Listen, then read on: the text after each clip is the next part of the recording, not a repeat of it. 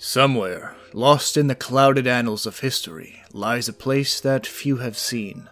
A mysterious place called the Unknown, where long forgotten stories are revealed to those who travel through the wood. Welcome to Project Geekology, episode 37, I believe. My name is Dakota, and I am joined as always with my co host, Anthony. And today, we're going to be covering Over the Garden Wall, a Cartoon Network program that aired back in 2014 by creator Patrick McHale. It's 10 episodes, very short episodes. I think they're 10 to 11 minutes each. And uh, in my opinion, it's one of the best shows that most people have never heard of. Uh, what do you What are your thoughts, Anthony? Since this is a, a new show for you, right? Yeah, this is a show that kind of snuck by me because I hadn't heard about it before, and when you told me about it, I thought it was a new show. And then mm. when I did a little bit of uh, researching, I realized it came back in 2014, and uh, that it's a mini series. So I was like, okay, it's uh, it's definitely an, an interesting show, um, and I think that you have to give it another a second watch because that first watch you really don't know what's going on you don't know you're not understanding like what you're watching it's it's an odd show it's definitely creepy it has its charm it's oddly ominous and hopeful at the same time yeah that's a good way to put it all right so we're, we're gonna get into more of the ominous quality the hopeful quality and the you know the spooky quality and the funny quality, all all that and more uh, in just a moment. But Anthony, what have you been up to this past week? What have I been up to? Yes, that is my question to you. What are what have you been up to? I don't know what I've been up to, but I just got one thing to say. I've got no sense at all. No sense at all. um. Well, I've been watching. I, I watched through Over the Garden Wall. I managed to watch it twice so nice. I, I, mean, it's short goes, enough. Yeah, it's short enough. It's short enough to, that's like a possibility. Right, right. It's it's tiny. I would say was it it's 10 episodes with each episode like you said ranging from 10 to 11 minutes. So, you know, that's it's like the average minutes. It, yeah. Yeah, it's the average length of a movie basically.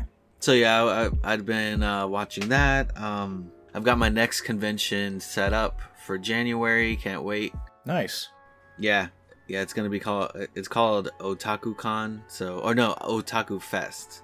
So uh, it's small. So I'm guessing it's an. I'm guessing it's an anime convention. Um. Yes. Yes, and I'm pretty sure there's gonna be some other stuff there too. But yeah, anime.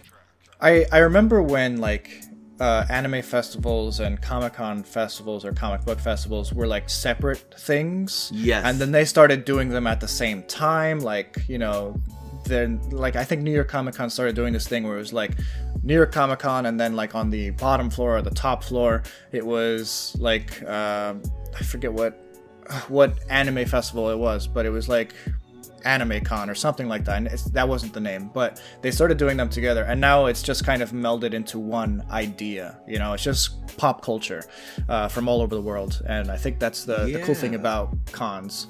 I actually think I remember that um, when I went to New York Comic Con with you back in 2018.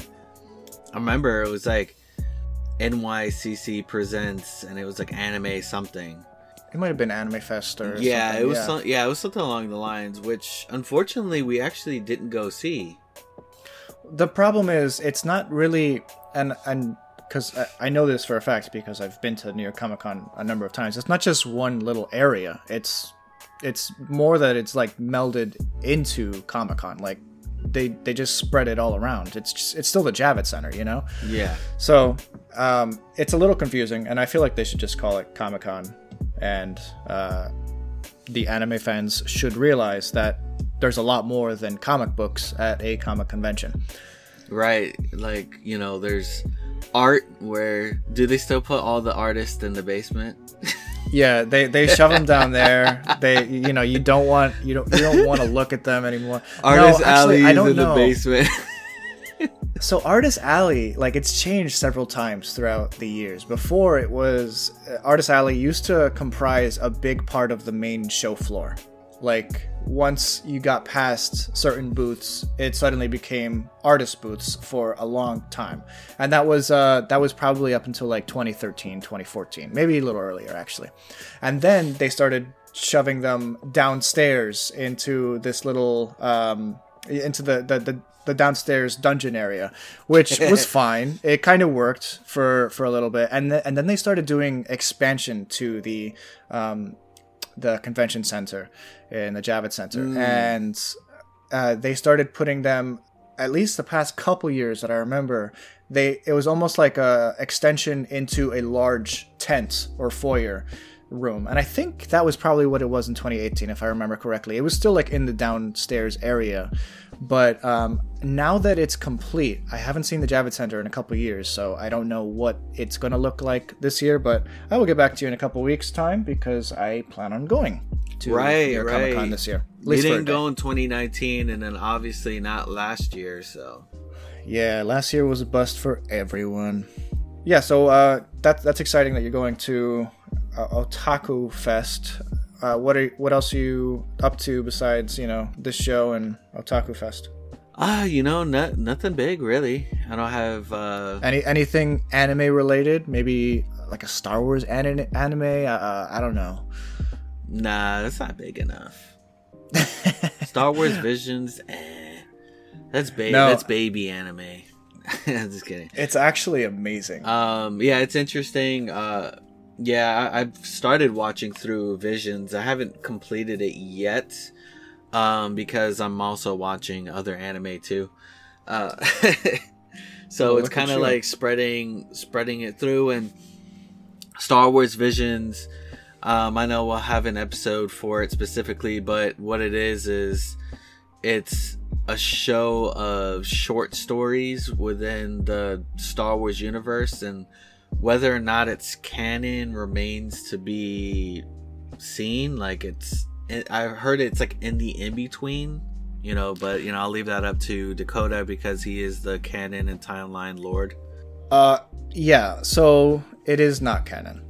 I think actually the creators of the show, or at least the the people behind it, have stated that it's like definitively not canon, even though um, it's based heavily on the canon, obviously. You know, um, I don't know how far you've got into the series, but the episodes are all based around like certain time periods and stuff, and they all kind of share the Jedi and Sith lore that we know and love. So um, it, it takes that and just injects Japanese culture into it, and I think that that's the ultimate goal of the thing is to uh, introduce people to anime. You know introduce new fans to these studios that have been making anime for years. Yeah, so there's a there's a bunch of them that people will get involved with hopefully to check out some of their other shows and products that they've been working on over the years. And I really appreciate like what they have done with it because each episode is stylistically awesome. I would watch a whole show based on each of those little one-shot stories and I'm really pleased with it. Yeah. Yeah, so far it's pretty cool. What if what what is your favorite of the ones that you've seen so far? Um, the first one was really cool. Um, the duel. It was yeah. like really.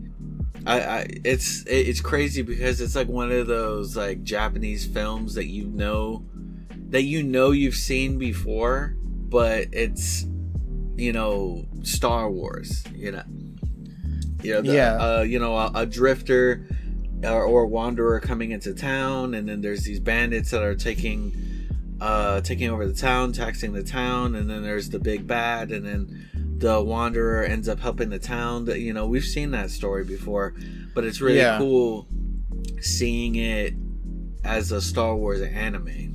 Yeah, it's it's very clearly based on Akira Kurosawa's movies. Uh, you know, the Seven Samurai, the Yojimbos, yeah, and stuff, and that is really cool because that's what the original Star Wars was partially based on. Like a lot of um, a lot of Lucas and Ralph McQuarrie's original concept for Star Wars was a, bunch of things, but a, a big portion of like the Jedi stereotype and like mythology came from his love of Kurosawa's films and stuff like that. So it's kind of like a full circle thing where it's like Kurosawa makes these movies about samurais and then George Lucas makes Jedi based on those very samurais and then an anime studio makes a Akira Kurosawa-esque Star Wars story. And it's really cool. You know, it's I, I, I love that kind of stuff. Yeah, man, that that uh that lightsaber that the Sith Which one? had. The the the umbrella lightsaber? Yeah. That was kind of. I was sick. like I was like you could only see that in anime. I know it, it doesn't work in like you can't see that in a movie and think that that's like as cool as you can one when you're watching it as an anime. You know? yeah, yeah. There's certain, There's certain things that- stylisticness to it. there's certain things that only anime can do and that's why live action anything of anime doesn't usually pan out as the best it's because Right. you really can't do it yeah, there's a Um, certain stylistic quality to anime that just works for the medium. And it's really hard to translate that in a live action, especially like a, a lower budget live action that you would get on a, like a TV show where they have to spread spread the wealth across the episodes and just try to make it look as real as possible, but you lose the stylistic quality of it usually. right and um you know you you and i had been talking we definitely want to be able to cover more anime and speaking of that we're going to be covering uh, cowboy bebop in the short future uh, the anime Yes. and the tv show i don't know if you saw the intro that i sent you Yeah, yeah, yeah. I saw it. It was really cool. They, I guess, Netflix made or recreated the uh, opening intro. to Cowboy Bebop, which Yeah. is pretty cool.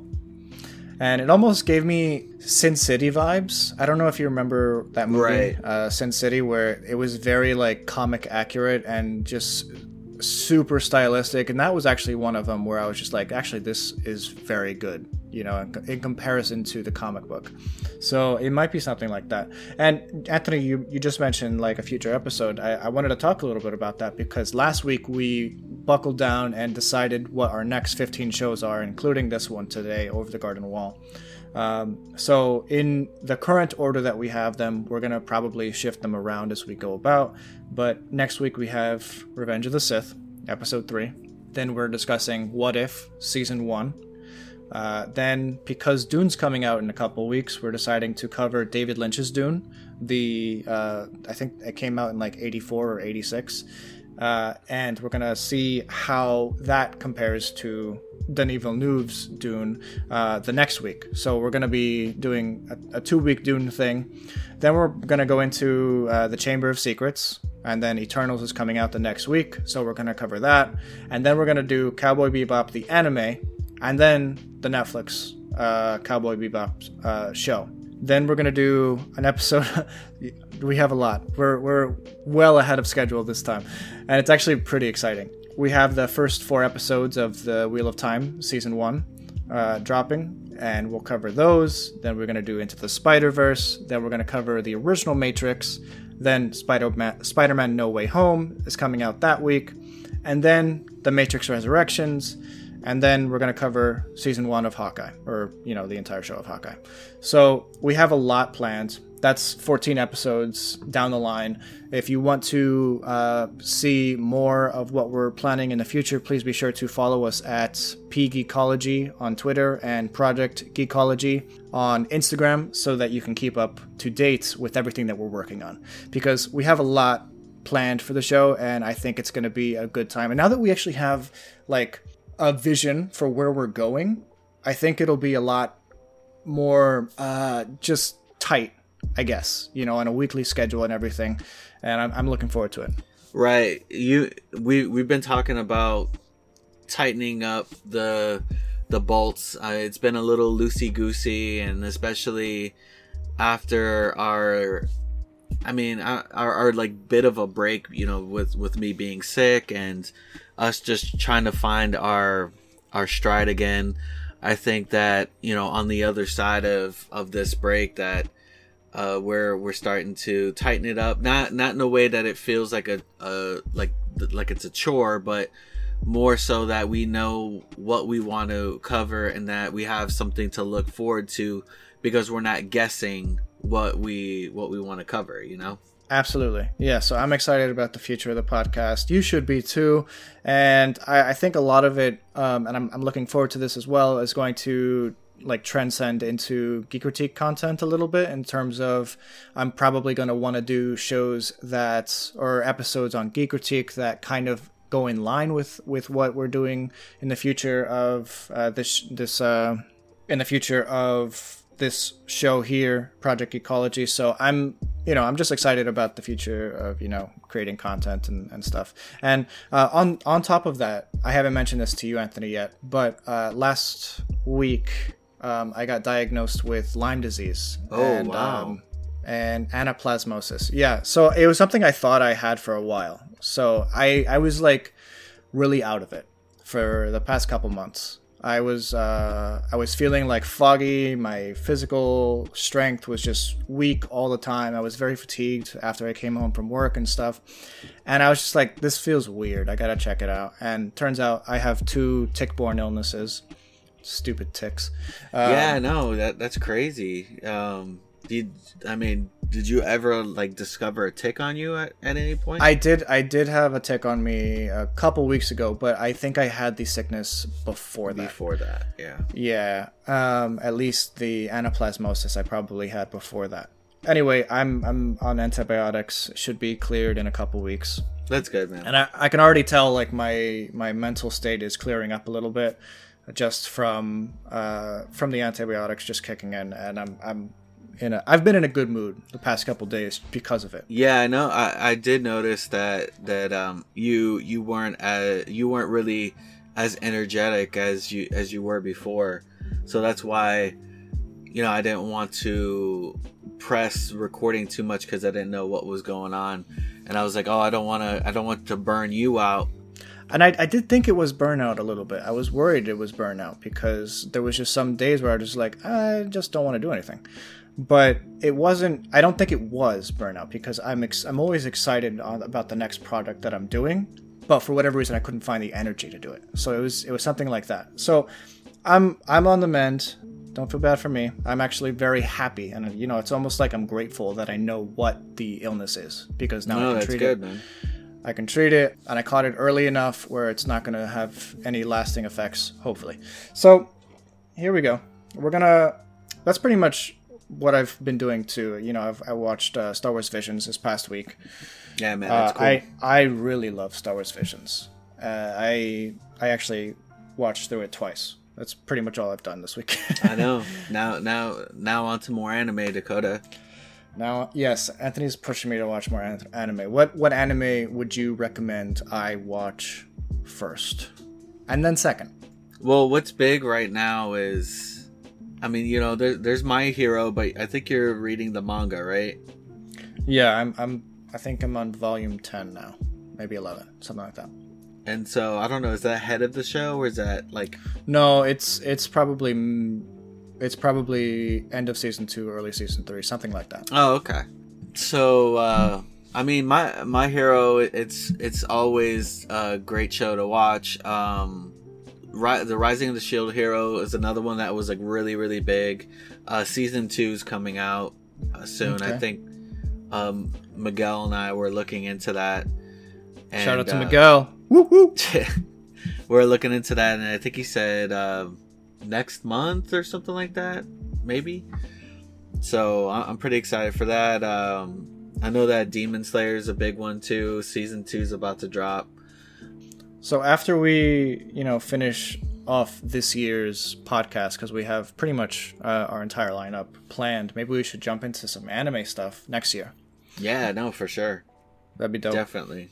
So, should we jump into our discussion of Over the Garden Wall finally, or do you have anything else to say? Uh, no, no, I'm definitely uh ready to jump into over the watch. Yeah, so Over the Garden Wall is a show about two lost kids in the woods. They're uh, we don't know why they're lost until the very end of the show, but they're they're walking through the woods, and it actually starts with them just you know, just wandering, and Greg, the younger brother, is trying to pick a name for his frog that he just found. And Wirt, the older brother, realizes, oh, wait, we're lost. Where are we going? We're just walking through the woods aimlessly. And then the entire show after that point is them going on random adventures uh, with random characters and trying to get back to civilization. And it, it's just one of the it's it's almost like Alice in Wonderland esque, where they have fallen through a rabbit hole. Not necessarily a rabbit hole, but they've gone over the garden wall, and they are in a place called the unknown and the the entire show even like after the fact it's still a mystery as to what the unknown is and so forth. And it's just such a it's it's a bizarre story. But it's also like you were saying anthony it's hopeful it's heartwarming. Um, and you know because it's like a seasonal thing because it's like kind of based around like the fall time it's very spooky as well. Right. Well i mean it, yeah, it is set during the the fall, the Halloween season. Yeah, yeah. That, that I think that was a good non spoiler take on it. And like if you if you really really want to shorten it, it's two brothers uh, trek through yeah through an unknown it, through the unknown and they're trying to find their way home and yeah they stumble across all these different characters uh, very spooky scenarios. And before any of you Frozen 2 fans try to be like, oh, the unknown, they get that from Frozen 2. This show came out before that, okay? So, yes, and, you know, yes, yeah, and there's a song in there called Into the Unknown. Actually, yeah, it, it's actually pretty good how uh, that's exactly the same name as uh, the Frozen 2 song. Yeah, Disney. Trying Although to, trying to cop the, the original Frozen came out a year before this. No, it did. But I'm talking did, about Frozen like, Two. Yeah, yeah, Frozen Two. The whole like notion of into the unknown and the un- unknown and all that. Um, this show did it. Right, but it's a it's a different concept when it comes to Frozen 2. Right, it's right. a totally different unknown. But um, I, I think with Frozen 2, it's almost like a metaphorical unknown because it's almost like they don't know themselves enough and where their stories are headed to devise what to do next. And that's why Into the Unknown is scary for them as characters in Frozen 2 versus a very literal unknown. Or at least we're us we're meant to assume it's a literal unknown in Over the Garden Wall, you know? Well, at least at the beginning. And then they yeah. try to make you seem you know, we'll we'll talk about the the ending and and our thoughts on that, but yeah, I mean for for those of you that like the spookiness of Courage the Cowardly Dog, I would give this a try. I mean, Courage probably was spooky more it was every episode was spooky and this is not so much the case for this show but when this show does get spooky it gets like really creepy it's true yeah there's always like a like a, a creep factor like over the entire show like a, a spooky factor um, you know, layered with humor and layered with heart and layered with, you know, the overall drama that's going on. But then there are like certain parts of certain episodes that are just like, whoa, this went really dark. And it, you you mentioned it early on when you were watching it for the first time, Anthony. You texted me and you said, "I don't know who the target audience is. Is it kids? Is it adults? Is it somewhere in between?" And I can't answer that for you because you know characters like Greg you can appreciate as an adult because it's it's ridiculous this this stupid stuff he says, but it's also funny enough for children to just be like y- you know like repeat random phrases like that frog's giving me the runaround or something like that it's just funny you know um, and it's well written and i like the fact that it's actually acted by a kid you know greg is actually a kid yeah um, it is saying those lines so i think that adds a little bit of uh, I don't know magic to the the recording. Right, it right. Feels it, it feels it's a lot more authentic, genuine, almost, having yeah. an adult voice act a, a child voice. You know. Yeah, I'm sure Tara Strong would do a great Greg, but I'm I'm happy that they chose uh, a relative unknown actor. Hey, uh, he did really good. Actor. He did a fantastic job. He's I think he's my favorite character, honestly. So Um, what what about you? Where do you stand on like favorite characters? You know, I it, guess it- I guess we should talk a little bit about the characters, right, uh, because right. we're still in like a very non-spoiler section of this review. Um, so so Greg is the young kid who is oblivious, aloof, 100% off base, and messing things up the entire show, but in the most hilarious way possible. Like he's the goofy cartoon character that you need for a show like this to to have, uh, I guess, the laugh out loud moments that it sometimes does. But on the opposite end of that spectrum, you have his older brother, Wirt, who is just like he. You could tell he's like a maybe early high school kid, maybe freshman or yeah, sophomore yeah, I year. can see that. I, I can see that, especially when you get to the penultimate episode. Right, and he's he has certain things that he's dealing with in reality that he's bringing with him mentally uh, through the unknown, and it's or physically. I mean, we're, jury's still out on that one, but he is a character who is very just you know he's he has pent up teen angst and Right. he's not um, confident in himself and confidence uh, is something that he's clearly lacking throughout the show and something that he needs to gain as well as um, a dismissal of the stupidity of his younger brother which is a very common thing for older brothers to you know like come on i don't want to play this game anymore it's kind of stuff Right, and, and you know when you chalk up this show, this show is a really good show of um like brotherhood. Yeah, yeah, absolutely. Uh, it's a it's a great uh, story about you know two brothers who are who couldn't be on opposite ends of the who couldn't be more opposite like spectrum wise. Right, ri- And right, They Um, need to find each other to to get through the woods, basically. And then you know we didn't we didn't uh, we didn't mention that Greg is a uh, he's a teapot elephant, and Wirt is a World War II garden gnome. No, uh, Civil War garden gnome. Yeah, it's a bizarre thing, but they're they're wearing a costume throughout the entire show for whatever reason. You don't know at the offset of it. Um, Well, they kind of throw you in. Like they throw you into the show with these two kids that are lost, and you're like, how did they get lost? and why are they wearing such stupid outfits? Yeah, they never tell you until the very end, um, which I appreciate. I, I love the, the the way that the show unfolds itself a little bit. So uh, we also have characters like Beatrice. Uh, she's a she's a mainstay throughout the show. She's a bluebird who can talk, and she is quote unquote trying to help the two kids get through the woods. We don't really know her ultimate motives until later on in the show, but um, she does become a close friend to Greg and Wirt. I think that's safe to say. Right. And then, what would what is your go-to uh, name for the frog? Because he names he they uh, Greg renames him in every episode, but like, what is your favorite of the names that he came up with? he called him George Washington. That is the best. And then, like in the next episode, he calls him uh, Benjamin Franklin. But yeah, no, I, George Washington. That that scene is probably my favorite in the entire show. There's a scene on on a on a steamboat that's like powered by frogs, and you know all the frogs are in like uniform, and it's like a very like civil frog society. And then the frog that Wirt and Greg bring along throughout the entire show, who they rename or Greg renames in pretty much every episode. Uh, right. I I I really I really start- do I really do like the the frog. The frog is it's a non it's a non-speaking character except for like two instances where it's singing. And everyone's like surprised that the, the frog can sing. Even like the Um, frogs that on that on that boat were like, "Huh?"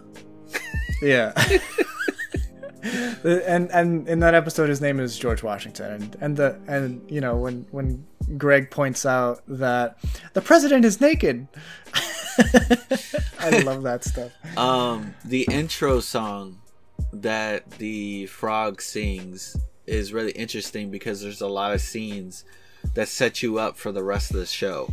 And it's interesting, yeah. On a second watch, you catch it, but in the first watch, you're just like, "This is random nonsense," you know. You you can't grasp anything. And it's it's kind of cool because it's clearly a show that's meant to be rewatched. and yeah, it really is. I'm like, uh, uh, because uh, in that in that first watch, like I'm not gonna lie, like at first, like when I'm watching, I'm like, I don't know what to think about this show. Right, and I was I was I was so curious about like your first thoughts, and I was I had to like pry it out of you, like, hey, have you started watching? And you're like, yeah, I'm like halfway through, and I was just like, I wonder if he likes it. Maybe he hates it. I don't know. Um, but I'm happy that you have gone through it, and not only that, but watched a second time. Um, I, I watched. I think both of us rewatched it right before uh, doing this podcast. But I think uh, now is a good time to break off of spoilers per se, so we can get more into the nitty gritty of the individual episodes and like what we liked about the story, maybe what we didn't like. Uh, but I highly recommend Over the Garden Wall. It's like we said, ten episodes. Each episode is about 10 minutes in length. You can find all of them on HBO Max if you have a subscription there, or I'm sure you can find them online somewhere. But it's it's a I highly recommend the show if you are interested in both a good animation, at least fun animation, clever animation, and also just a a whirlwind of a story and emotions because you get a lot of that throughout the show. So I, I recommend you checking out the show before you continue this podcast if you haven't already. Um, but for the rest of you, the rest of us, stick with us. We're going to talk more in depth about what we liked and didn't. Yeah, if you don't watch the show, then they're gonna burgle your turts. And you're not going to understand that reference unless you watch it. We're here to burgle your turts. oh my gosh. Alrighty. Uh, I wonder if we should go. Should we discuss it episode by episode? Should we discuss the overall themes? I don't even know where to start with this show. But um, I guess we'll we'll start at the start. You know, the the intro has the president or George Washington or whatever we're gonna call the the frog for the remainder of the the podcast on the piano singing a, a, a, the introduction of the the show, and it's like a it's a slow melody. It's uh, almost like crooning a little bit, and you know the frog has a very deep voice, and it's it sets the tone for the adventure that awaits almost.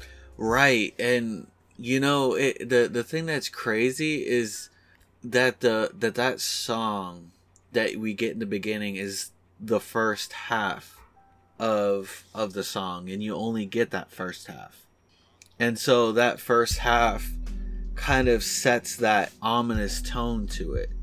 Yeah, for sure. And I think the music in the in the show, not only the music in the introduction of this first episode, is very important to I almost like the the spirit of the show. You know, in terms of like how it works, how it's uh, how, how we consume it and understand it. It's a very musical show. Um, and it doesn't it's not a musical for sure it's not a musical but there is a heavy influence of music in it and there are scenes where characters do sing and it just adds a certain flavor to it Right. It like I like it, it's I wouldn't say it's it's a musical in the traditional sense. I would say that it's more of an it's a narrative story that has musical elements to it. And and and I will say that like I mean some some of the songs are like they're they're catchy.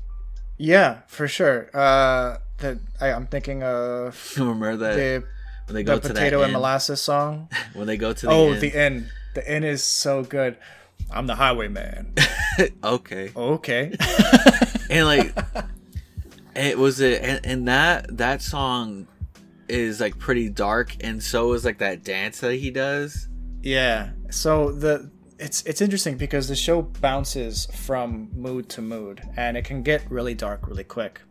You know, sometimes you think that the characters have saved the day and then you realize they've made it so much worse.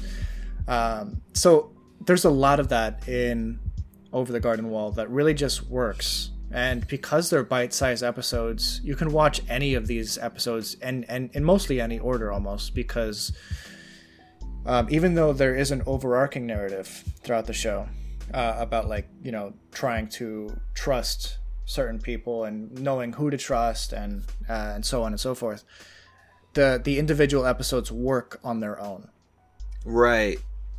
So would you say well maybe not the yeah, like the ninth episode is like its own thing too. But the, I would say that there were like a couple episodes when you get towards the end where they're connected and you would have to watch them together to understand it.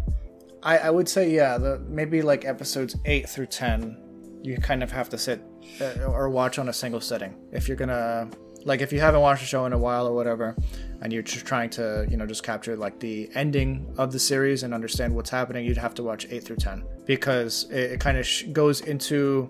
Although episode eight is probably my least favorite, um, because it's kind of like that episode where he goes, or Greg goes into Cloud City, and Oh, that- it's, that- it's almost like uh, it's almost like an old Disney uh, short, like the you, you remember you know the yeah, old, it kind of like- it, it did it, shorts It did Disney kind of make me think of uh, like an old timey cartoon. I would say that I wasn't a big fan until like maybe like the North Wind came in, and then you started Yeah. seeing how it was affecting the real world.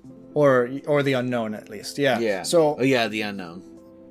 And we keep saying this because we at, even at the end of the show it's unclear whether the unknown is a real place but there are clearly events that happen after the show is over seemingly that show that the events in the unknown were true events you know? Uh, so it's it's hard to say because i think the show is meant to be interpreted by you know interpreted differently by different people. I've seen a, I've seen like some crazy theories about like what the show actually means or whatever, what the the final song is because the final song goes into the like these are the loveliest lies of all. Like what does that mean? What is a Yeah. lovely lie? And I think we'll talk about that a little bit and uh, or we'll talk about that more in a little bit.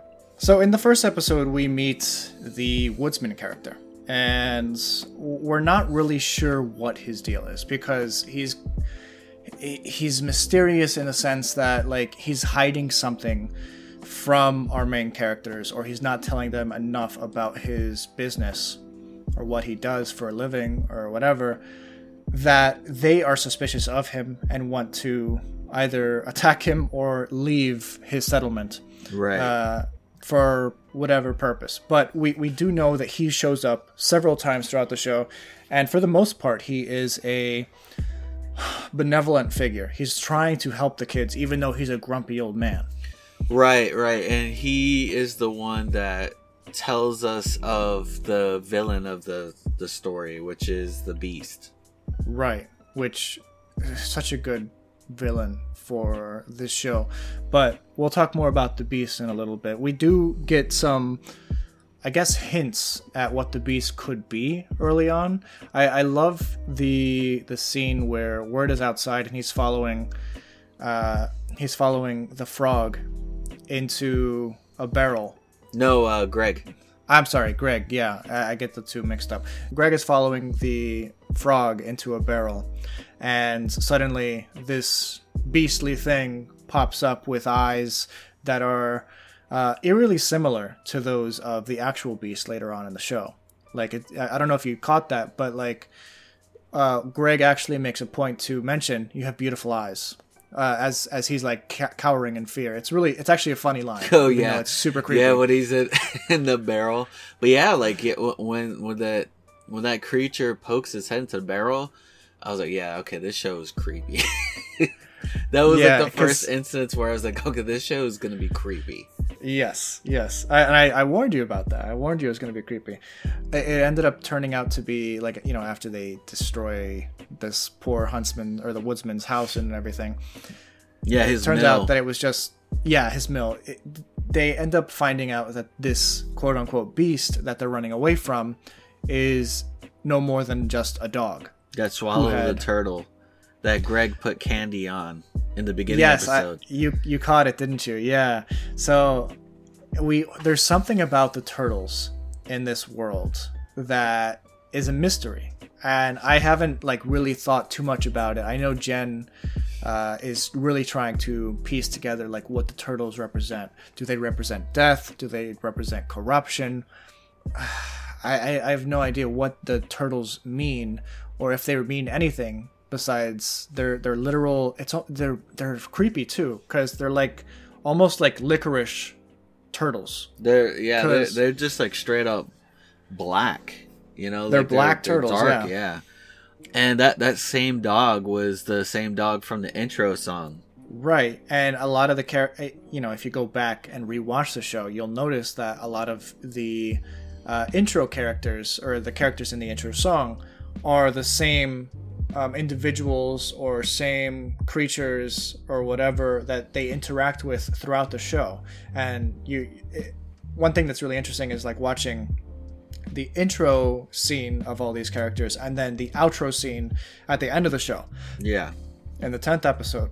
And like it's almost as if through their adventures, Greg and Wirt have helped these individuals uh, complete or or fix something in their lives and they're now able to move on with them i guess it's it's an interesting it's almost like a purgatory sort of thing i i, I That's a theory. That's a theory. it, it feels like it's That's a it's- theory because they're saying, I think that one of the original uh, names for the unknown was the in between. That's interesting. That's really cool. So that that could be the the case where they're they're the the unknown is actually like a purgatory for characters who are stuck in their their own beautiful lies, you know, or the lovely lies that they that, that they're stuck in. And I, I'm calling it lovely lies because that's what the the frog sings at the end of the show. You know, these are the loveliest lies of all. And I, I have a feeling the loveliest lies. There's a lot of theories about it, but I have a feeling it's it's mostly about the lies that these people tell themselves to get them through the unknown or whatever. You know. Yeah, like Uh, the woodsman and his daughter, and Right, right. The because the show revolves around lies. Beatrice lied to Greg and Wirt as to the nature of Adelaide and like her why she's a blue uh, a bluebird and stuff. Um, yeah, you said the huntsman. The beast lies to the huntsman about you know why he needs to keep the the lantern burning and right, right. there's the whole show is actually just a bunch of lies in terms of you know what's what's actually happening and stuff. So it's it's a really it's surprisingly deep. The more you think about it and the more you go into each episode looking for clues the more you'll find.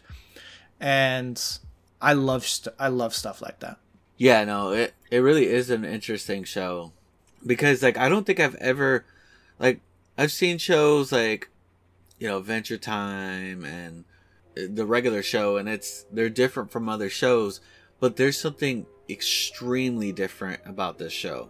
Like I mean, it's I've never seen a cartoon like this because like I said it's so it's so confusing to to the the target you know demographic and it's not like it's not like the show is confused about what it wants to be it's more like i'm confused of what it's supposed to be you know like who's it supposed to be for Yeah, and it, I actually do.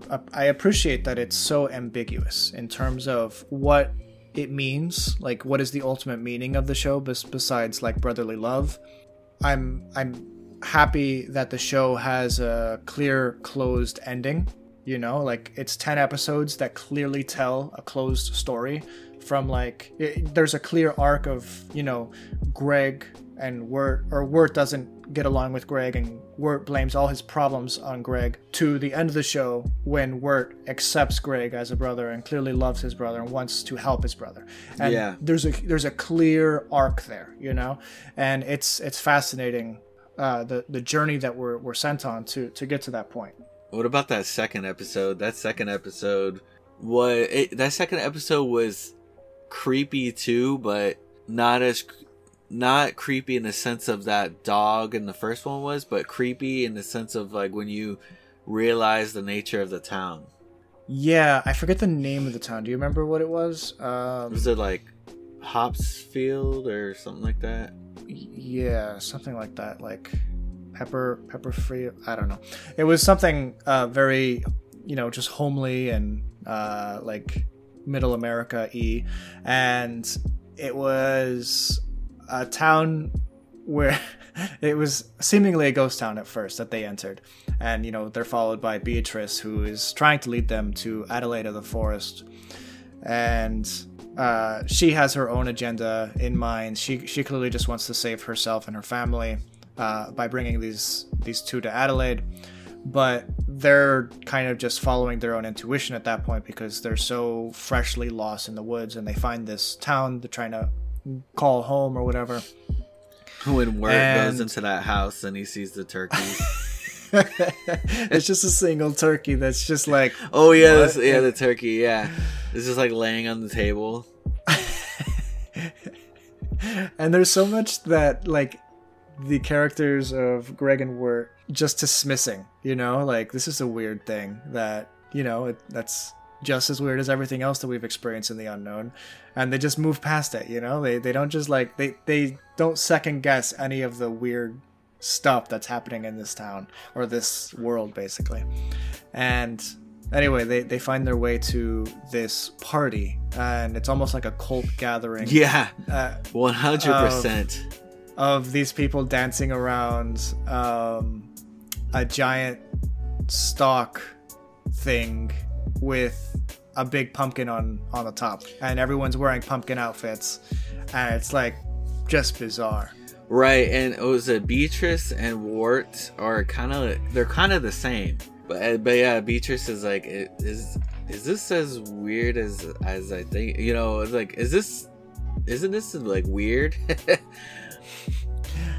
Yeah, yeah, and it, it's like kind of weird because they're they, you know they're thinking like oh oh it's a, a costume right. Oh yeah, when they walk into that town, when they first walk into the town, they step on those pumpkins by accident.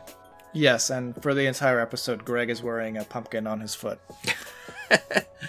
um yeah and then like the the leader of this like weird pumpkin town because like i don't know these like people are like pumpkin people they sentence they're like all right we we sentence you and you, and they're thinking that like they're gonna execute them or something you know?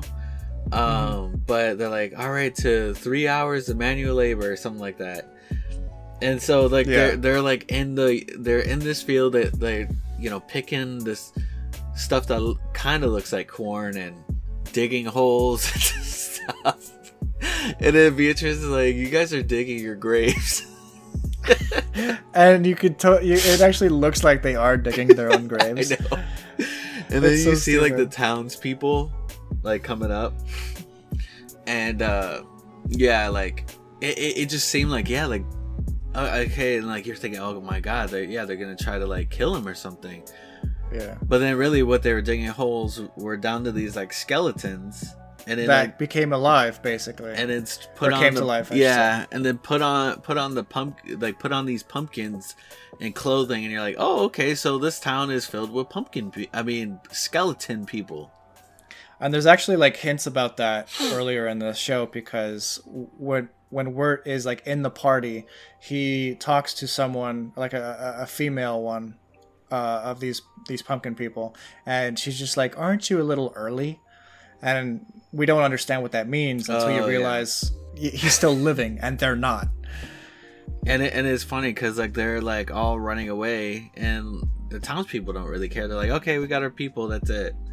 They're like, oh, Yeah. are we being chased? No. and then the third one, I think, is your favorite one. Which This is when they go to school. Oh, I I do like the third one. I don't think it's my favorite, but I do. There Because of the I, I love the teacher. I love the teacher. First of Oh my gosh, I love it when she starts singing, and Beatrice About- is like, about Jimmy Brown. right? And then Beatrice is like, "Ooh, this lady has baggage." Because she's a school teacher, she's supposed to be teaching these kids. So she starts singing a song about the ABCs, but all the ABCs have to do with how this guy Jimmy Brown left her, and it's such a it's it's like a sad old timey song, but it's it's also hilarious. yeah, everything about that show is old timey. Yes, and I think it's kind of set in like the '80s, maybe. Uh, you know, once you realize like what the modern day setting is. Oh, outside of the unknown, the unknown, Uh, Yeah. the unknown is kind of timeless because some Mhm. of it, some of it looks like it takes place in like the the 1800s. Some of it looks like it could take place in like the 1600s. it's really like odd. For sure, yeah. But yeah, no, it, it's it, it's funny um, when they they go and they go and eat lunch, and the teacher's like like uh, playing this like sad song, and they're eating just like bland potatoes, mashed potatoes. And all the animals look sad, and you actually kind of feel bad for them the way that they animate the animals. They look truly depressed with they their do. lives. What about when Greg walks up to the to the um, piano? He's like, "Hey, can you play something like this?" Bum, bum, bum, bum, bum. Like just like it just like starts mashing on the piano, like just you know, like nothing.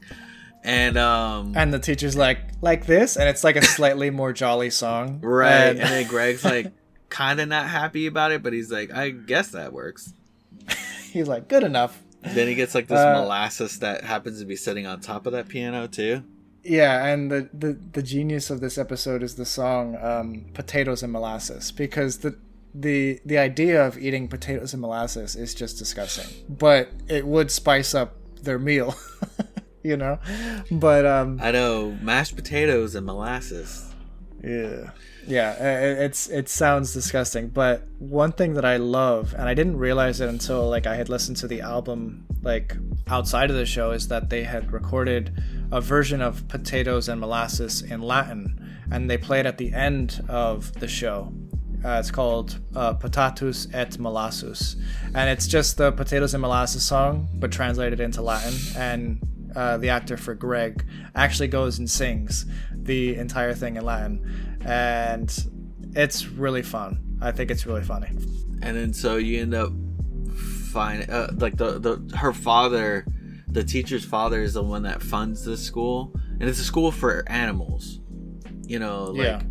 you know like humanoid animals that are like that you know they're being taught like human children so yeah the he kind of busts in he takes the instruments that are being played during that song and uh you go and realize that he needs he really took the instruments so he could sell them to make more money for the school.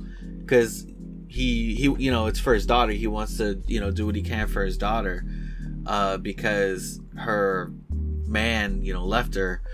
And uh and this whole time there's like this random gorilla that's running around in the forest.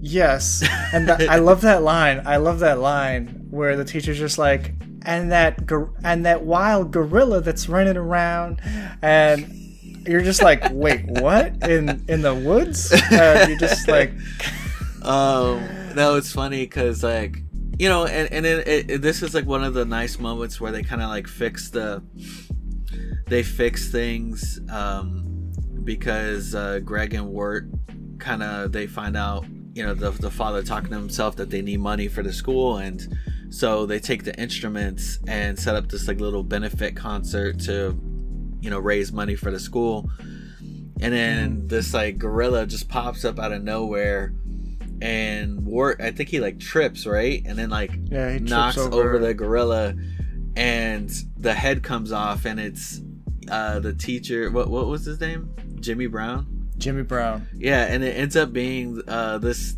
this lady's um boyfriend or fiance the whole time he just couldn't take off the head eh, which is so stupid. but he joined the circus to make money for a ring yeah, oh man, the show's so dumb. But it's another one of those lies, you know, that like the show kind of fixes or like mends. You know, it, it- the lie that the gorilla is terrorizing the town. And he's is- just like running around trying to get help with the head. Yeah, but he is like hiding behind things. Like he was hiding in like the bushes earlier in the episode. he's like really acting menacing. Yeah. So the next episode is them going into this inn in the middle of nowhere, and they're trying to find uh, directions to get out of the pasture. Or no, they're they're, find, they're trying to find directions to go to Adelaide. Right. And because Beatrice isn't allowed in the inn, she can't ask for directions. And they, there's a funny scene where like the the they're like bluebirds are bad luck, and it's just like where did that rule come from? And uh, Maybe in the unknown. Well, yeah, and then Beatrice is like, "No, bluebirds are good luck," and they're like, "Well, either way, I don't want it." And they they kick Beatrice out, and she she spends the her night with uh, Fred the horse. Yeah, Fred the horse, who is, and we we didn't even speak about um that that woodsman that we that we meet is voiced by Christopher Lloyd. Yeah, let's let's go through the cast list while we're at it because there's so much incredible cast. You know, in- yeah, while we're show. on this episode because Fred the horse is also voiced by a familiar person that that we've heard before. Fred Stoller. Yeah, he is that very Um, like that like he always plays those voice. like really depressed characters. Yeah. Um, Wirt, uh, one of our main characters, is played by Elijah Wood. And I told Anthony that, like, once you realize who it is, you're going to you're gonna have a hard time like being able to like unhear it you know like all you'll see is elijah wood as his character now which isn't a bad thing um, there's collin dean who plays greg and uh, the picture shows him currently as of right now he is 16 years old so back in 2014 he was a nine year old boy Right, and I think that, that that was a good character. That was a good person to cast for a young character because I'm pretty sure that um, Greg seemed like a kid anywhere from maybe seven to nine. yeah absolutely I mean, he was short, but I know he was he was older. He wasn't like a five or six year old. He was an Right. older kid. yeah he was clearly like maybe like early middle school late elementary school something like that Yeah, Um, we have uh, Melanie Lan- Melanie Lynskey as Beatrice. Like you said, the woodsman was played by Christopher Lloyd, and it's a very like you know it's you him. hear it, you hear it immediately, you hear it immediately. You know it's him. and it works so well with that character, the grumpy old man character. Yeah, Um, the Beast is played by Samuel Ramey. Uh, what else is Samuel Ramey in? I'm gonna look that up really quick. yeah. He was, in The he was in Amadeus. He's in a bunch of stuff, but he has such a great voice for it. right. Then we have um, uh, Quincy Endicott, uh, who's played by John Cleese, one of the Monty Python dudes. Oh, Tim Curry plays Auntie Whispers, which is like the scariest character ever. definitely a really weird character, and it kind of reminds me a little bit of that Hunchback character from Courage the Cowardly Dog. Oh my gosh! yes. Who who also had the bells? Wait, what? The Hunchback from Courage the Cowardly Dog. He had Uh-huh. this thing for bells, and Auntie Whispers had a bell. That's super creepy. Yeah, I didn't realize that. I can't. I don't know who the rest of the cast list is, but I recognize the character who played Jimmy Brown.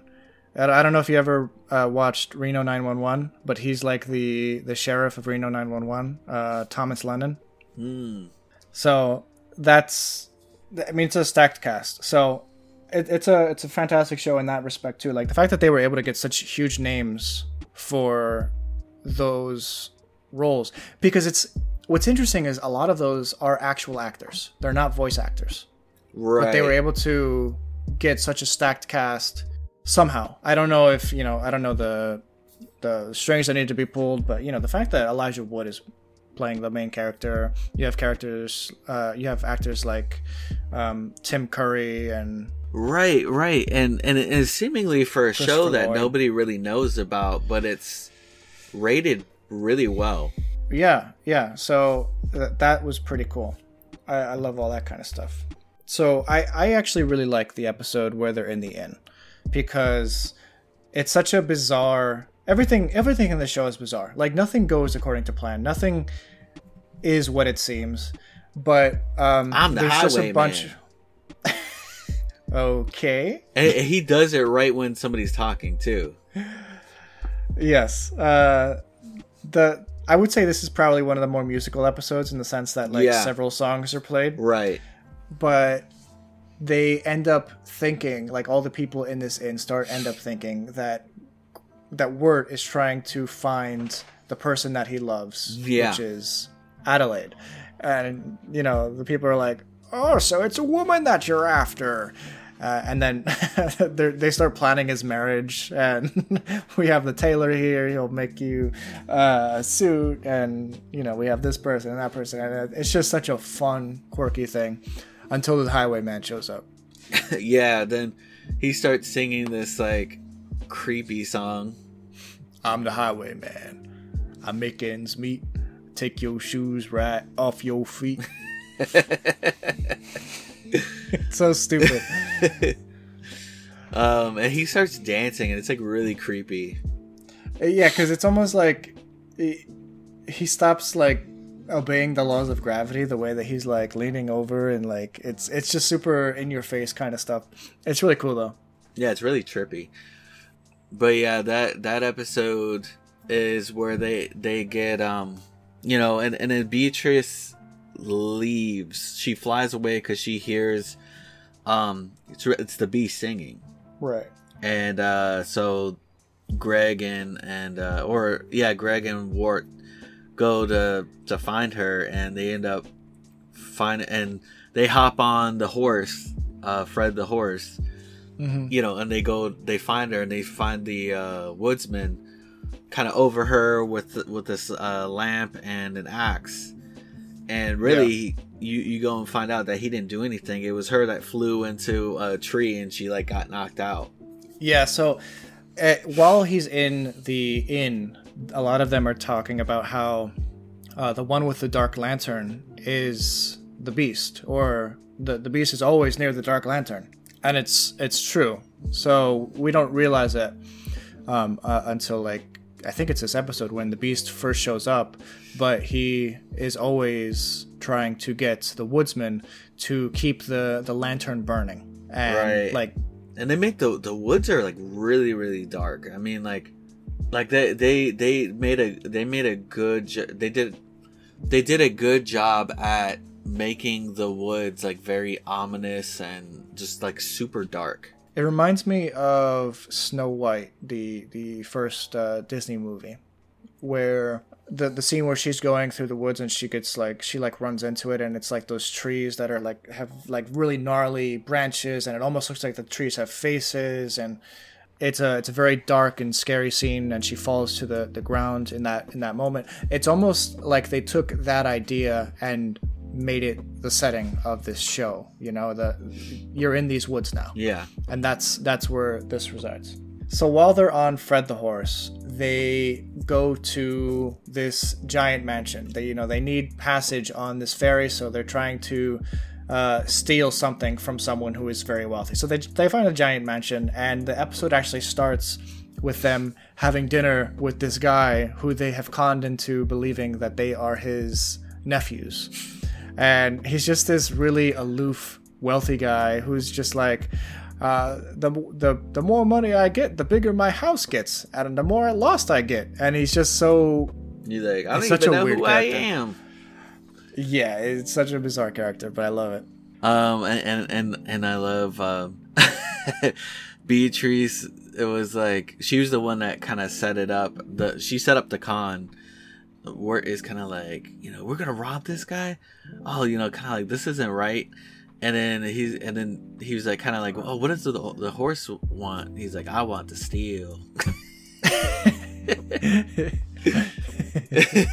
yeah, it's so funny. Uh, there's little things like that where it's just like one-liner conversation sort of things that just end in a joke that you just you gotta love. It's just good writing. Oh, and it we forgot about the Adelaide song that they sang. Adelaide, Adelaide, we're going to the Adelaide parade or something. Yeah, like so, yeah. But yeah, that that mention episode was it was pretty funny when you uh, because he kind of freaking out because he says that he keeps on seeing the ghost of a woman yeah. And, and, and like so it's kind of setting up the episode to seem like it's like creepy. I'm like, "Oh man, there's going to be a ghost in this one." That's probably going to be super creepy. And it turns out to be just their this guy's mansion is so big that he has somehow uh, built his mansion into the mansion next door of his competitor, and together they share a super mansion, uh, and they don't realize that each other live in the same place, and basically they occasionally catch glimpses of each other and think that each other are specters or ghosts. Or yeah, yeah, yeah. They're they're like they're like, no, this is my house. No, this is my house. And then there's like a sign that they like. They're like, no, this is my tea garden. Yeah. So now I guess they they have the monopoly on tea in the unknown, or however they sell their tea. I have no idea what what what to make of that episode. I think that might be one of my one of the weaker episodes for me. In terms of like the overall arc because it, it does take you out of the woods for the episode you know? Right right. And like the whole reason why they're there though is like they need money to go onto the ferry. They need two pennies. Two pennies which is such a funny small amount and yeah I, I love the fact that they find this person with so much wealth and all they need is two pennies and you know, instead of just asking the guy for two pennies, they they go through this crazy like ghost hunt almost. Yeah, try and, to like uh, yeah, try to find money. Until of course, uh, Greg at the end of the episode throws a cents into the into the well and goes, "I got no sense, no sense at all." So which uh, which episode? What? I don't know if we're misplacing episodes. Which episode is the one? Is it after the ferry or before the ferry with the Auntie Whispers one? I think it's after the ferry. i am looking it up now. Hold on. Because that one was by far the creepiest one out of them all. That was the creepiest episode. Yeah, so episode six is Lullaby in Frogland, and then the next episode is The Ringing of the Bell. Oh, okay. Ringing of the Bell is, is by far the creepiest, yeah. So let's talk about Lullaby in Frogland because I think that's my favorite of the of all the episodes because it's so bizarre, but it has its own mood thing going on. yeah, know? yeah, I did, I did like that episode too. Yeah, well, especially with uh, George Washington singing, and you, you realize that that boat that they're on is that wind up boat from the beginning. Oh yes, yes. So if you don't remember, so it's so much. If you sense. don't remember, uh, like in the beginning of the show, there's just a bunch of random either individuals or creatures or things that like are are featured throughout the the the unknown. You know, in these individual episode sort of things, and the boat is yeah it's it's it's the toy boat that they that they show in the beginning of the show and now they're using that as a ferry down the river yeah but I I love the fact that it's run by frogs. All the frogs are wearing gentlemanly attire. They're taking pictures of like their newborn tadpoles, and it's just some random random nonsense and frog stuff. And like the the hors d'oeuvres that they're passing around are just flies and stuff. So when people knock over the hors d'oeuvres tray, there's like the the, the frogs like grab the the flies out of the air. It's it's just quirky I know frog nonsense. And, and it's funny that like the frogs really aren't paying any attention to the fact that there's a couple of humans on board, you know, with the bird. Yes. Yeah, and we're not really sure if the frogs are mad about the fact that they didn't pay the two pennies to get aboard, or if George Washington uh, is naked. naked. yeah, so because because there was the scene after the fact when you know they they get onto the stage and they're wearing um, this disguise where George Washington is at the top and uh, Wirt is like holding him up, and then the the cloak comes off him and it's just like a naked frog on top of Wirt's head, and everyone seems to be like in shock at the fact that he's naked. So it might have been that George Washington was naked, and that's why yeah, they were they were in shock, but they didn't really care because they liked the music. Yes, and that was actually I love I love that song. I don't remember it off the top of my head, but I, I did too. But uh, the the song, both of the songs that the frog sings are really good. Yeah, the the voice is just yeah. The voice it's actor nice. that does, like that sings for the frog has like a really nice like deep voice. Yeah, and it goes well I for that type that type of music that he's singing. You know, it's like a it, it goes well with that like setting that the unknown is set in, like kind of old timey. You know. So what they did was they um, it was a singer or it, the the the frog is voiced by Jack Jones, who's an American singer. He's 83 years old now, so he was probably you know late 70s when the when the show came out. Yeah, he sounded like Um, a, it sounds like an older person. Yeah, but the you know the the timbre was super deep and but you could tell it was a very well trained voice and I appreciate like that they decided to go that route because again it kept the old timey feel. It really did. It really did. Yeah, that that, that episode was uh, interesting, and then it's funny where the the ferry was taking them To the mud. to the mud. so that they the- could for that they can hibernate or whatever. Yeah, yeah, because it's getting towards winter. Yeah, and very very soon in the show, like it starts snowing and stuff. So that's that's a good point. And one of my favorite lines in that episode is when they present the the, the other frogs present George Washington with a record a record deal, and Greg looks at him and he goes, "Well done, Mr. President. Well done," or something like that. Uh, so good. Yeah, I know, and he was mature enough to be like, you know, I've got to let him go. Yeah, that was an interesting that was an interesting moment because none of the other characters seemed to care. You know, they the other characters had walked off, but like Greg realized it was just it was almost like a It was a mature moment for Greg. yeah, I'm having a hard time like putting a, putting words to it because it was a wordless scene, but it was almost like, you know, Greg saw that George Washington the frog was um Right, doing he well was- for himself and he he didn't want to take away from his moment. Or and he just you know like nodded and like walked away. It was really good. Yeah, no, it, it yeah, it was nothing was really being said, but you understood what was going on. so greg and wirt find this uh, seemingly abandoned house. And To burgle some they they yeah it's it's really weird. They they end up finding a whole barrel full of turtles. And we know that turtles aren't a good sign for the show. We, we learned that in the past. But for whatever reason there's there's turtles in this house so it's a bad sign. So the the girl that comes to the door who i guess lives there i forget her name. Do you remember? Yeah so the this this girl that lives in this house is clearly sick. She's coughing. She's pale and you're not really sure like what her deal is but she wants to hide them from um the her her auntie Right. And when, once you see uh, the auntie who happens to be named Auntie Whispers, voiced by Tim Curry, very creepy character. Very, very creepy character. I don't know how they could have possibly made that character even creepier than it than it is, but yeah, it's Lorna. like her teeth are are, are Oh, Lorna, Loma. yes. No, Loma or Lorma. Is it? No, it is Lorna. It's Lorna. Yeah, you're Yeah, right. Lorna. And the fact that like Auntie Whispers is you can't even see her feet. Like it's just she's she's like how do I describe her? It's almost like um, they watched Spirited Away and got the idea from uh, Yubaba, the witch, uh, because that's kind of the shape that she is.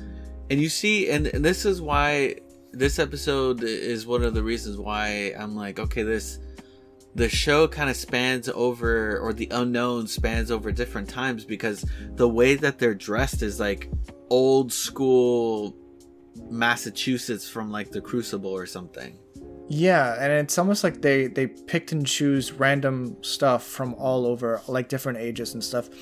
And even in the the like two episodes prior, when they're in the um, Endicott mansion, um, makes the uh, like seemingly out of character um, description that like half the mansion is French Rococo and the other one is more Georgian style, and it's almost like there's different styles of places and and um, cultures that are just mismatched in this reality. Yeah.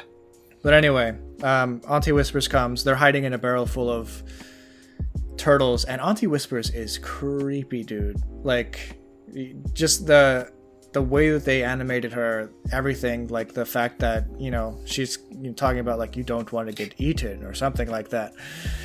Uh, Greg Greg is just like completely ridiculous in this episode when they first meet Lorna. Yes. she's like, "Oh, who who are you?" And then he Greg is like, "We're burglars." We're gonna burgle your turds. and then Wirt's like, no, no, no, stop, shut up.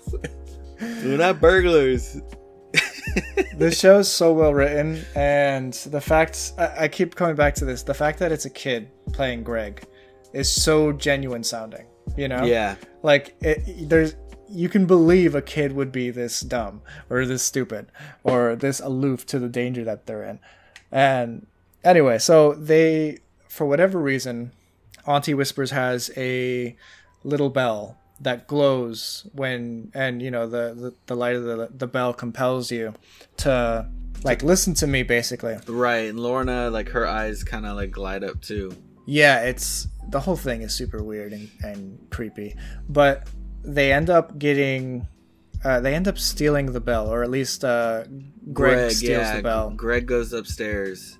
Oh no, it was it was uh, George Washington ate the bill or something. Yeah. Like that. Anyway, they they free this uh, person, Lorna, who they assume is being kept against her will. It actually seems like she is being kept against her will. Right, you know, It's not. right. f- It's uh, Auntie Whispers isn't her real family, um, and all this. So Right. Greg's she's like, being no, we gotta get you to out of do here. chores and stuff. Yeah, and then- Wirt's saying that we got to get you out of here. Right, right. And then, you know, Auntie Whispers like chases down Greg and um I think his name is Benjamin Franklin in this episode. Um the frog. And uh they run in the room that Lorna usually stays in and Auntie Whispers is like, "Look, I tried to warn you. Now she's going to eat you." And you're like, "Ah, crap." And you turn around and Lorna it looks super creepy. I mean, Yeah, super creepy. That was like one like of the cre- gas, ghastly almost. It was it was just like she's like a floating spirit creature thing that is You might see in clearly The like Witcher, like, something that you would see in The Witcher. yeah yeah that's a good way to put it. Yeah, it's it's a monster. It's a pure monster, and um, it's super it's super creepy. They end up realizing that she was the reason that Auntie Whispers was like not letting her out. It wasn't to keep her in to like a, like abuse her and like use uh, her as like a slave, but it was it was to just so that she didn't become monstrous like we see in this episode. So it's really Right, right, and I was like, even Auntie Whispers was like, "Did you know nobody came by, right? Anybody to eat, you know?" And it made it seem like she was talking about her. Yes, it's and it's one of those beautiful lies, you know, or it's one of those lovely lies that the show is telling you. Like you don't know what to expect until it plays out. Right. So- and then they end up using the bell to save Lorna, which I don't understand why Auntie Whispers didn't try that to begin with. Right. I mean, at the end, she she's just like, I didn't want you to leave, which I guess could possibly mean that she kept that whole thing up with uh, the the spirit thing, so that she wouldn't be alone. But in the end, Lorna wanted to stay with her, which was nice. You're right, right, and it, ended up becoming it, it like ended ended on like a heartfelt kind of thing, but it was really creepy. The episode was like the creepiest one. Yeah, that was probably that was that was definitely like the highlight of like the show's creepiness. But then we get into episode eight, which is we talked a little bit about it before, but they're they're going to sleep and Wirt is very angry with Greg, and he starts saying like I'm, I'm done, you know, trying to. Actually, you know what? We skipped a big part. We we skipped the whole Adelaide bit. We did. Um, that I was a couple just thinking episodes- about that. I was like, wait, or we maybe it was the that? episode prior. right where Yeah. um and it, it was a Beatrice Beatrice was leading them to A- to Adelaide but then she started rethinking it because she knew she got to know these characters and was like you know I don't want to do this to them. And so she goes to Adelaide to let her know like hey deal's off. And uh Wirt and Yeah. Greg end up following her into the house. I mean Adelaide was like really creepy too. She's like you know I don't want any fresh air in here. It makes me sick and it literally it really did Yeah, right, right. And so like she like oh uh Beatrice opens the door and she ends up like uh, Adelaide ends up like melting slash like poofing into dust. yeah that was a it, that was probably the easiest like solution to that problem but greg and wirt or at least wirt specifically lost his faith in Beatrice for a little bit because of the fact that Beatrice was leading them to their doom eventually. And you go back to the earlier episodes, like on a rewatch, and you're just like, oh wow, yeah, Beatrice was totally leading them to this place to die or whatever. Yeah. Uh, just so that she can get back to reality. right and, and and we we yeah we find out that it, it was adelaide that ch- changed her and her family into bluebirds and she was trying to get these scissors to like clip their wings so that they could become human again Yeah, which is a is like dark to think about. You know, cutting cutting a bluebird's wings and stuff. So it's it's the whole show's like super deep and creepy you don't want to overthink things. Yeah. So anyway, going back to uh, this point, you know, Wirt is kind of fed up with Beatrice. He's fed up with himself for getting them into places, and he's fed up with Greg for uh, causing all the chaos and mischief that he has over the, the right past couple episodes. And they end up going to sleep, and you know, Greg or Wirt, Wirt tells him like, "You lead from now on. I'm done." And so Greg has this like, uh, it's almost like a prayer, I guess, that he he's just like, you know, help me be uh, a better leader. And he ends up having this um, dream that lifts him into almost like a heavenly realm called Cloud City, where uh, I thought it was pretty funny the the different reception committees. oh yeah and by the third committee, Greg's like, "Are there any more?" he goes, "That's enough." Yeah because it was like a depressed like dog or something Yes, and the the whole sequence is a really weird one because really trippy. stylistically. because and, and it made me think i was like i was like man like just just just because like he went up to the clouds i was like yo did they like die or something Yeah, and you're again, you're not sure. Is this is this part of like the unknown like you didn't know what what it was like did he die is this part of the world yeah, and that goes into purgatory. Like, are they in between like heaven and hell, and he just went to heaven just now? Is that what's happening? right it's a it's a weird reality like within a reality that Greg inhabits for a short short while and the art style is very much like one of the very old uh, Walt Disney shorts back in the day you know like if you ever watched like short f- films from Walt Disney like from even before like back in the Uh, day the they're Mickey- super trippy. Yeah before the Mickey Mouse era and everything it was just bizarre and trippy and it was just like little little gaffs and loops that he would do and he'd make animals jump and stuff and it, it, it felt like that. Um, but overall i think it's my least favorite episode because it just kind of meanders and doesn't actually it doesn't add too much to but, the plot but, but what about when the north wind comes in? The north wind. Yeah I, I did love the animation for the north wind um, what did you think Um, I thought it, it the episode got better from that point on. Um, and then after because then you realize that um what was going on with from that point on was affecting them in the unknown or like their reality whatever reality their reality was but like they were sleeping and the north wind they the, uh, the wind was starting to blow across them it was starting to get cold and they stopped um they kind of stopped but while they were like on this like little boat before that moment remember? Before they fell asleep? And then they could hear the beast singing. Yeah, yeah. So let's talk a little bit about because they're they're currently asleep in this episode for the most of it, and Greg or Wirt has given up at this point. You know, it's almost like he's resigned to the fate that they're just lost, and that's part of what happens in Cloud City. Like he's talking to that fairy godmother sort of character, and she tells him that like it's too late. Your brother's been taken by by the trees and by um, the beast, basically. Like he's given up, and he will uh, become part of the Edelwood or whatever.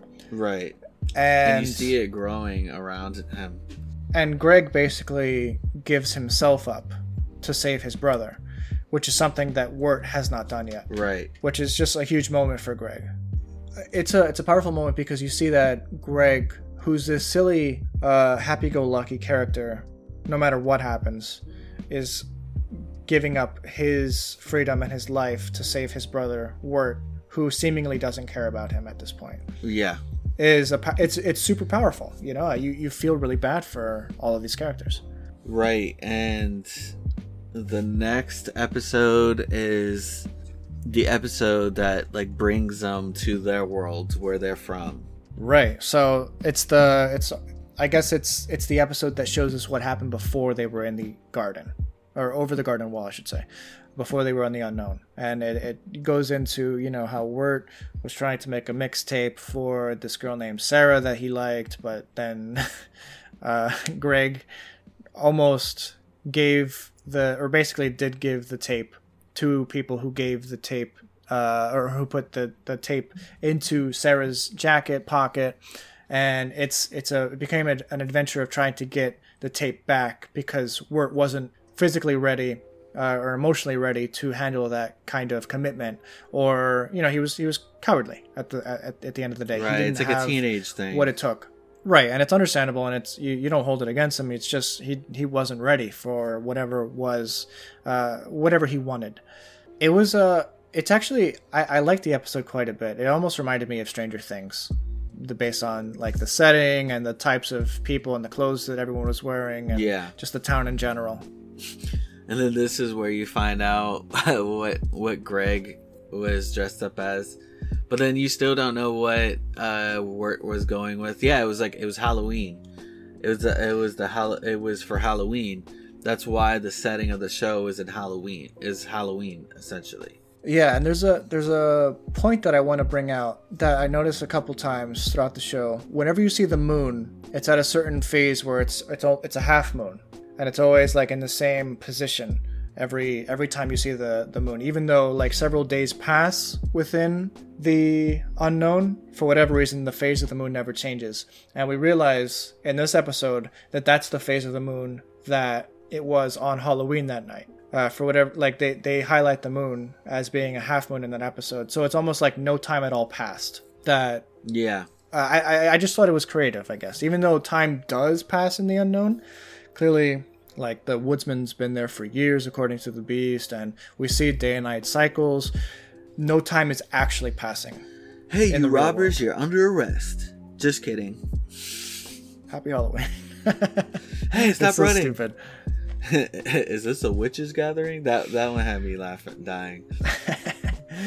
yeah um, i also love jason funderburker Oh, because the he's way he like talks. Jason Funderburker. Come on, Sarah. And then like Wirt is like freaking out the whole time. Like, oh my gosh, she's like everything. He's the total package. And then and then like I thought it was like cute when Greg was like, "So are you?" yes. Yeah, it was nice. Yeah, it was sweet. Um, And throughout throughout that whole thing, like Sarah never see never never cared for Jason Funderburker aside from like they were hanging out, and it was just like all in Wirt's head, really. It really was, yeah.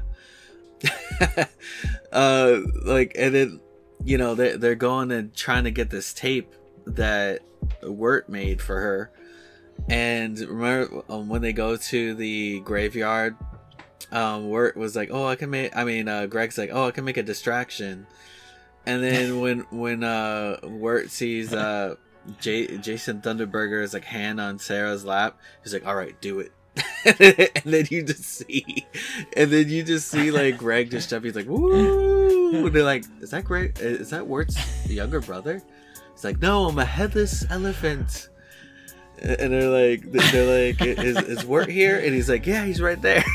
Like, he just sold him out. Yeah. So they they end up running from the cops in this scene, and they climb up. Uh, Which is funny because they really didn't need to. No, they didn't. It, it was, and the cop was like just messing with the kids, clearly. But um, they end up going over this wall, over the garden wall, and they almost got hit by a train in that instance.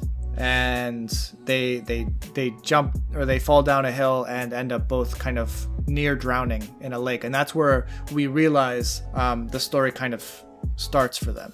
Right, right, and that's how the episode before that ended. Um, when he went, remember when uh, Wirt went to go look for Greg and he ended up falling in the water. He fell into the the lake, and yeah, that was a it was an interesting point because Beatrice was like, "Where's Greg? Where's Greg?" Wirt?" and it kind of just goes to show a little bit about his priorities. Obviously, like he was looking for Greg in that moment, but before that, he was so dismissive of Greg that it was almost as if um, it wasn't his problem. You know, I'm not my brother's yeah. keeper, sort of thing. And it's a really, it's just a, it's a fantastic story about like you know, taking care of uh, our brothers. So right, right, and and then you see that uh, Wirt kind of has. Uh, he has a resentment towards his brother because they're they're really half brothers because his mother married uh, Greg's father. That was interesting, and you know, it, it's it, it, also showed some of uh, his insecurities, Wirt, Wirt's yeah. insecurities, because um, he was talking about like how like oh, you guys want me to do this and that, and uh, all your dad wants me to do is join the marching band. So and and yeah, so he was clearly just insecure and mad at life, and Wirt was just, or Greg was just there, seemingly ruining it for him in his in his point of view. Right, very teenage. It's a very yeah. teenager thing, outlook essentially. Think, yeah. yeah, yeah. Um, it's the angst, and then yeah, episode ten. Yeah, th- this is where uh, the Beast has been having Greg do all these like different tasks Right. And you can see that Greg is starting to not look so well. Like he's starting to look sick. Yeah. Yeah, he's starting to look sickly. He's looking like he hasn't been getting any sleep. And you you wonder like what is what exactly is the beast demanding of him and like what's going to happen. And eventually he he becomes part of like this own his own like little Edelwood bush or tree or whatever. And Wirt finds him along with Beatrice's help and they they they try to get him out. But you know there's another battle going on with the woodsman and the beast at the same time where you know it, it kind of all comes to a head. Like what what exactly is the lantern for right so it's being burned with uh, the the sap from these uh, Edelwood trees, you know, which happens and to be cool. which happens to be the the souls of children. Yeah, yeah. Basically, it, that that the the sap is essentially what that is supposed to be, I guess. You know, how did you come to that conclusion, or you know, besides besides like what the show showed? Well, I mean, that's essentially like what I mean. They said that that that that that's what that was. Like you know, it was children that were being made of um that that's what the Edelwood was, and that you know that. The, you know that he didn't want to exchange their soul for his daughter like he didn't want to do it he didn't know what it was at first, and then when he realized that he was done. Yeah, and I you feel bad for the woodsman because he's been under the impression that he's been keeping the light of his daughter alive for this whole time, but really he's just been doing the beast's will since since the beginning. Right, because it's the um, beast that's in that lantern. Yeah, it's a Lying, it's a tough yeah, thing to swallow. Right, right. He lied to the woodsman, essentially. Right. Yeah, it's almost he he gave the woodsman a lovely lie because he's just like if you do this you'll keep your your daughter's like spirit alive basically and um wirt kind of realizes it first he realizes that the the whole idea of him like doing what the woodsman is doing for years and years for the rest of his life just to keep the spirit of his brother alive is stupid Right. And he's right. not going to play that game. And then he was the and, one that made the point about, you know, is is his daughter really in there or is that you? Why are you so why are you so um invested in this lantern? Right. And he he like faints as if he's going to uh blow out the candle or blow out the flame and the beast like freaks out. So that's when we knew, yeah, okay, he needs this uh, lantern to burn to, to stay, exist, yeah. To exist, yeah and um, the woodsman realizes this and doesn't want to play his game any longer and ends up snuffing out the flame while Wirt uh, cuts down the Edelwood tree which you know has his brother ensnared. Yeah. And then the episode uh, or the story comes to a close basically. Like Wirt wakes up in the water finds um, the frog and Greg just kind of floating, and you know he picks him up and right, like he, you know, the the the nice thing about the show is that he really just it helps Wirt to realize that he really does care about his brother. Yeah, and I and that's ultimately the the greatest moral uh, that you can get from the story is um, not to be an angsty teen when you know other people are involved in stuff, especially like brothers, and don't dismiss others because you and your grievances perceive uh, others to be the problem or whatever. But um, I, I, I think it's a really lovely story. I think it's a really heartwell sto- heartfelt story, and you know they're in the they're in the hospital and Wirt wakes up. He's just like, "Where's Greg?" Where, it's first thing he thinks of, um, not the fact that the the girl that he has a crush on is like leaning over him or anything. It's it's he's he wants to know that his brother's okay. Yeah. And that shows that the arc of his character has totally changed. He because before he couldn't care like in the episode prior when you're going through like the Halloween stuff, he couldn't care that Wirt was or he couldn't care that Greg was like hanging along. Right. Remem- Remember? He didn't want him around. But now that's the first thing he thought of when like after they've had all those adventures. And seemingly the adventures were real. Like uh, Greg was talking about the adventures he was shaking up the frog and the lantern or the bell was like ringing and glowing inside him. And then uh, we Right, have and the, closed- montage of all the stuff. Right, and then it closes out with like the second half of that first of the beginning song, and it's actually like, like I said, the first half kind of sets out sets up like an ominous adventure, and then the second half like sets it up for like a happy happy ending. The sound of it sounds a lot like you know happier. for sure Um, yeah it's a it's a really Yeah, like the woodsman gets his daughter back. Um, Beatrice becomes human along with her family. Lorna, Lorna and and uh, Auntie Whispers are living a happy life. And um, it, it was funny what what uh uh um, Beatrice's mom. She was like, "Come come and eat your dirt." And then Beatrice is like, "Don't call it that." She's like, "What are you gonna do? Turn turn us into bluebirds again?" Right so for them like all the people that were affected by all of this that was reality. Um, like that actually happened. For whatever reason they're no longer in that purgatory state of the unknown and they're back to reality but they have those shared memories. And it's it kind of just begs the question did it actually happen? Was it just a big dr- shared dream? And Right, right. uh, i i like i like the idea that it did happen in this parallel world. Yeah, same. I think that's where I stand with that. There are some people that interpret the song uh, "The Loveliest Lies of All" as um, the fact that Wirt and Greg didn't actually survive, um, Oh, wow. and that I I don't subscribe to that theory personally, just because it doesn't ring true for the rest of the show. I guess it's almost like it's it's suggesting that the loveliest lie is that the show has a happy ending when it really doesn't. But I do think the show does have a happy ending for a number of like characters and for a number of reasons. Right. And I guess that's that's what I prefer to believe here. Agreed. And that is our coverage of Over the Garden Wall. Anthony, did you like the show? I hated it, Dakota. Damn, Damn, I knew it. I knew it. Um, Uh, it was I, I I enjoyed it. Um, I did, but like my enjoyment of it was I don't know. Like I would say it's different from the way that I enjoy other things. It was like just really really odd, but like you know. You know, I it, I will say that it very few times am I satisfied with the ending of a TV show or a movie, but that had like a really satisfying ending. Which is amazing. It's amazing. it- it is amazing, and I told you that it was an ending that allowed me to not like I didn't need more. Like I felt good with what I had. Yeah, absolutely. Um, it's it's a concise show. It, it doesn't necessarily need a sequel. You were talking about how Patrick McHale says that he's working on a spiritual successor to Gar- Over the Garden Wall, which I appreciate because a, a, a sequel series or a sequel um, thing probably wouldn't work Right. uh, as well. But if it's a spiritual successor, I think that could be a cool thing. Maybe more exploration of the unknown or whatever.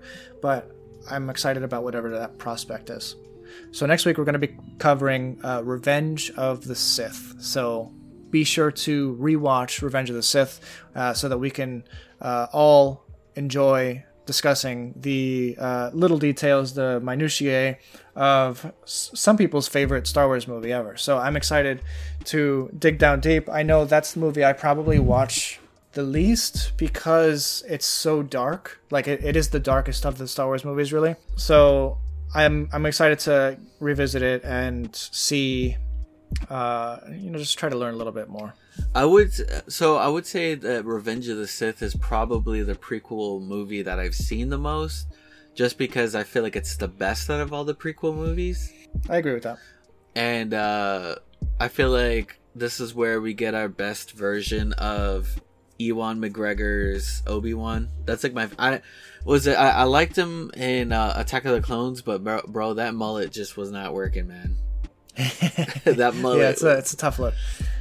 But it, it, Um, he looked a lot more anyway. like his uh, episode four character in Revenge of the Sith. Yeah, you could start to see that uh, change start to happen. But anyway, we'll talk more about that next week. Uh, we hope you enjoyed this discussion of Over the Garden Wall. If it's uh, invigorated you to rewatch the show, please do it. It only takes an hour or two or whatever to actually get through it. It's it's well worth your time. So uh, we hope to see you next week.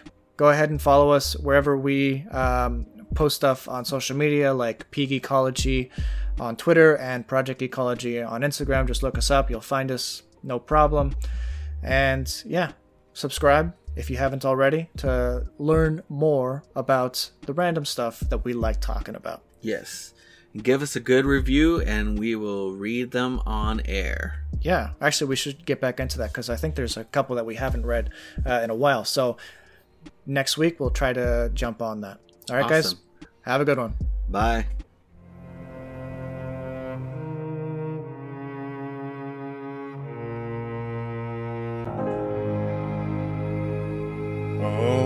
O